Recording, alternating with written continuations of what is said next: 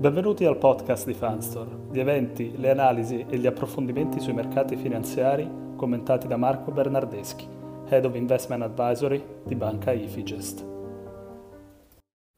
Buongiorno, come prima cosa oggi ci concentriamo sui dati eh, che sono usciti recentemente sul mercato del lavoro negli Stati Uniti e sul turnover eh, dei, degli stessi posti, il famoso JOLTS Due dati importanti. Il primo è che il ritmo delle assunzioni continua a rallentare. Il rapporto JOLTS di novembre ha evidenziato 6,1 milioni di assunzioni nel mese. Si tratta del tasso di assunzione più lento negli ultimi 12 mesi, con un picco nel febbraio 2022 a 6,8 milioni. I tassi di assunzione sono tornati a livelli di gennaio-febbraio 2020, quelli immediatamente precedenti alla pandemia. La media di quei mesi era infatti di circa 6 milioni. In percentuale sulla forza lavoro totale, all'inizio del 2020 i, tes- i tassi di assunzione erano del 3,94%, nel novembre 2022 sono anch'essi tre- del 3,9%. Secondo dato è che le aperture dei posti di lavoro rimangono elevati, con una lettura di 10,5 milioni, vero sì, eh, più bassa del picco di marzo 2022 dove abbiamo toccato 11,9 milioni di nuove aperture, ma rimangono ancora molto sopra i livelli pre-pandemici di 7,6 milioni.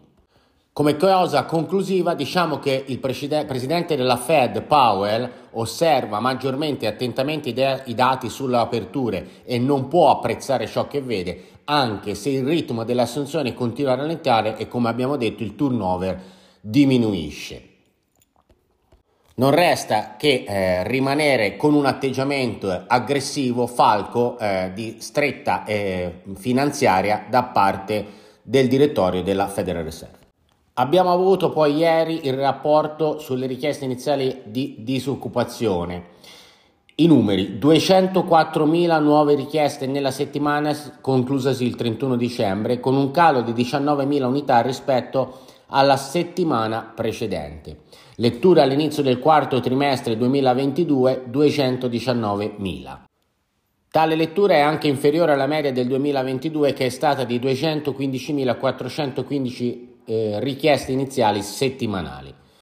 Da ciò si evince che nonostante i titoli dei giornali che parlano di licenziamenti soprattutto nel settore tecnologico, il mercato del lavoro statunitense rimane piuttosto forte. Il rapporto sulle buste paga del settore privato ha dato essenzialmente lo stesso uh, output, lo stesso risultato con 235.000 posti di lavoro aggiunti a dicembre rispetto ai 182.000 del mese precedente e alle aspettative di 150.000. Tutto ciò si eh, accorda e va di pari passo con la stima del GDP Now, cioè del prodotto interno lordo americano, che è del 3,9% per il quarto trimestre, di Nonostante il ciclo di tassi più rapido e pronunciato dagli anni 80, l'economia quindi eh, entra nel 2023 in una situazione ragionevolmente buona. Tutto ciò non si concilia però con la convinzione che la Fed stia per smettere di alzare i tassi. La politica monetaria funziona notoriamente con un ritardo, ma questo ritardo si sta rivelando davvero molto lungo. Ma come i future dei Fed Funds, quindi dei tassi eh, stimati di, di, della Fed, hanno reagito ai rapporti? Ecco i dati. Mm, la riunione del primo febbraio, eh, probabilità di un aumento di 50 punti base, sono aumentate oggi passando al 39% dal 30% precedente. Un aumento di 25 punti base è ancora il risultato più probabile con una probabilità del 61% che porterebbe il tasso dei Fed Funds al 4,5-4,75. Per la riunione del 22 marzo si prevede eh, un rialzo di 25 punti base con probabilità del 58%. Ciò porterebbe il tasso eh, al 4,75-5%. Il giorno prima le probabilità di questo risultato erano del 63%, mentre le probabilità di un aumento di ben 50 punti base sono salite al 33% rispetto al 25%. Per le riunioni del 3 maggio e 14 giugno la probabilità che i Fed Funds superino il 5% sono aumentate notevolmente Ieri erano del 50 53% per i contratti rispettivamente di maggio e giugno. Oggi sono del 59-63%. Da notare anche che i rendimenti dei treasury a due anni hanno toccato un massimo di un mese, chiudendo al 4,46%. Ricordiamo che i rendimenti a due anni riflettono il sentiment del mercato non solo sulle decisioni di politica monetaria a breve termine, ma anche eh, su quanto a lungo i tassi rimarranno elevati. I tassi a due anni indicano in sostanza che la Federal Reserve non taglierà molto i tassi, se non del tutto, per i prossimi 24 mesi. Andiamo adesso a una piccola rassegna stampa. In un eh, titolo del Financial Times si dice che l'inflazione negli Stati Uniti non ha ancora girato l'angolo ed è troppo presto perché la Federal Reserve dichiari di aver vinto la sua lotta contro l'impennata dei prezzi. Questo ha avvertito un alto funzionario del Fondo Monetario Internazionale, Gita Gopinath che ha esortato la Banca Centrale statunitense a proseguire con i rialzi dei tassi quest'anno nonostante la recente moderazione dell'inflazione complessiva dopo una delle campagne di inasprimento più aggressive nella storia.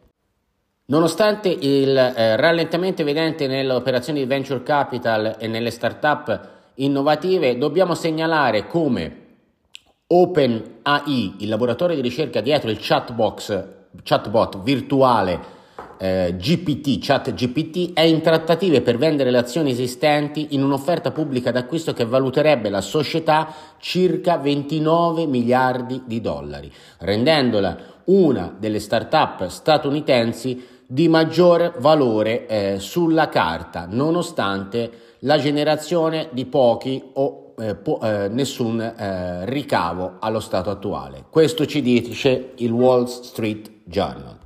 Allo stesso tempo però sempre il Financial Times ci comunica come i clienti abbiano ritirato 8,1 miliardi di dollari di depositi da Silvergate durante la crisi di fiducia alla fine dello scorso anno, costringendo la banca statunitense focalizzata sulle valute virtuali a vendere attività asset e sottolineando come l'implosione del famigerato FTX, FTX abbia raggiunto il settore finanziario regolamentato.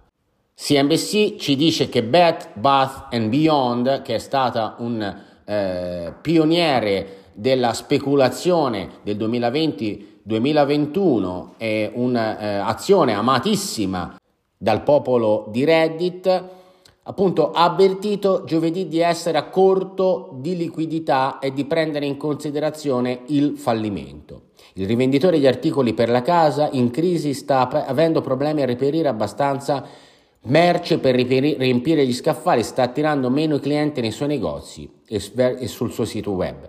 Prevede una perdita netta di circa 385,8 milioni di dollari per il terzo trimestre con un aumento delle perdite di quasi il 40% rispetto all'anno precedente. Ma il Wall Street Journal ci comunica che esistono anche i cavalli vincenti. In questo caso parliamo di Citadel, il famoso e famigerato eh, hedge fund di Ken Griffith, che è una striscia vincente del grande manager che è continuata nel 2022. Mm, Citadel ha registrato entrate record anche se i mercati sono andati in picchiata. Mm, ricordiamoci che gli asset under management di Citadel sono 54,5 miliardi di dollari ed ha eh, registrato entrate per circa 28 miliardi di dollari. Tale cifra ha superato di gran lunga il precedente record di 16,22 miliardi di dollari dell'anno precedente. Quindi pare proprio che nell'anno di crisi Citadel abbia eh, sbancato il casino con un utile di quasi il 40%. Bene, con questo approfondimento abbiamo terminato, ci eh, risentiamo con il nostro podcast lunedì per un'ulteriore analisi sui winners e i losers, azioni e settori del 2022 e quello che ci può aspettare, ci si può aspettare per il 2023. Un saluto a tutti e buona Epifania.